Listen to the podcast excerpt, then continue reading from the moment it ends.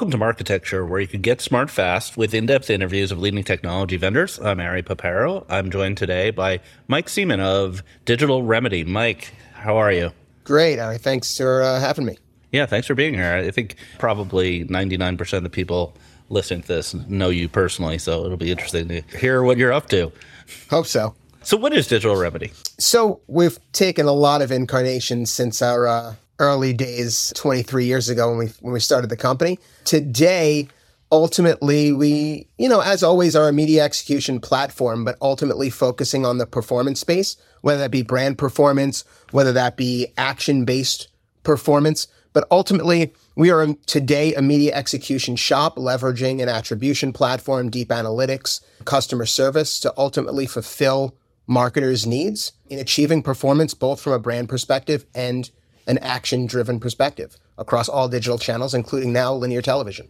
Right. So you said 23 years. So is Digital Remedy, uh, the heritage was in CPX and other ad networks that you were running back, back in the day, and this is now more of a focused buy side product? Yeah, so originally we started as CPX Interactive as an ad network, quickly jumping into the Right Media Days, AppNexus, et cetera, in the exchange space, then which then became DSPs and SSPs. We opened our own SSP. We stayed on the buy side. We've since divested with successful sales side processes, our SSP, our direct response division, a couple other pieces. We've acquired pieces, and today we find ourselves smack in the middle of the streaming world and the movement across the execution of streaming media. Yeah, I, I, want to talk about streaming. I want to talk about the core services. So, why don't we start with the customers? Who are your typical customers? So, our typical customers range from your obvious agencies, both mm-hmm. holding companies and independent agencies, as well as direct marketers who are looking to execute in house and need ancillary services or full service to execute that media in house. Okay, so if your ancillary services is the situation that the customer has a DSP seat with the trade desk or Google and your hands on keyboards for them? They may. That that could be the situation. It could be that they just have some pieces. Maybe they do their own social or search buying and want CTV and other things to be streamlined within that. Mm. Or maybe they want us to take everything, and that could be everything search, social, display, audio, CTV, OTT, digital out of home, you name it, and now including linear we're doing that as well. So T- tell me about the performance aspect. The first thing you said was that there's a performance base. Are you guaranteeing results, or is that a part of the sales process, or is it really about whatever the customers want?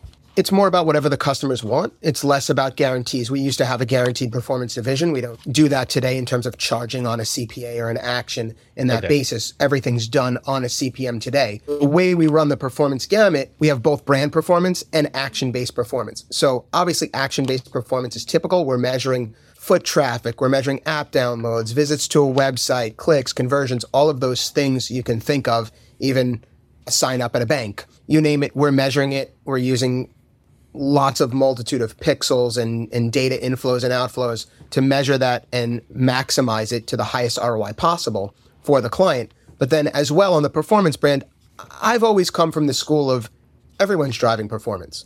Maybe right. from traditional TV, there haven't been akin or radio and traditional media sources to drive performance. But at the end of the day, even if they say they're driving brand awareness, well, your performance is awareness of your yeah. product, right? And if you can measure that, you want to spend more money on hitting customers who are going to learn about your product and less money on customers who aren't going to watch the commercial or be interested in the product. So from a brand perspective, we're looking to hit the right audience at the right time when they're in the mood for buying or understanding about products. And we're still trying to optimize towards those outcomes, even if it isn't a hard outcome. So how do you do it? What are the building blocks for offering this service that gets better performance? I mean, that's the secret. No, it's not the secret sauce. I mean, ultimately, you know, it's custom solutions.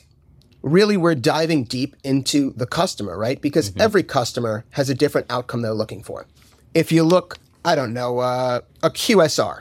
QSR might be looking for people to come in the store and buy a sandwich. They might be looking for someone to go on an app and order a pizza, right? So there's different methodologies to how we would do that, but in essence, it might be a custom solution because maybe they want something that handles both, whereas an insurance company might be looking at something totally different and there isn't a cookie cutter solution. So we pride ourselves on creating and developing those custom solutions throughout our attribution and execution platforms to maximize our clients' return and make sure they're getting exactly what they need. Thanks for listening.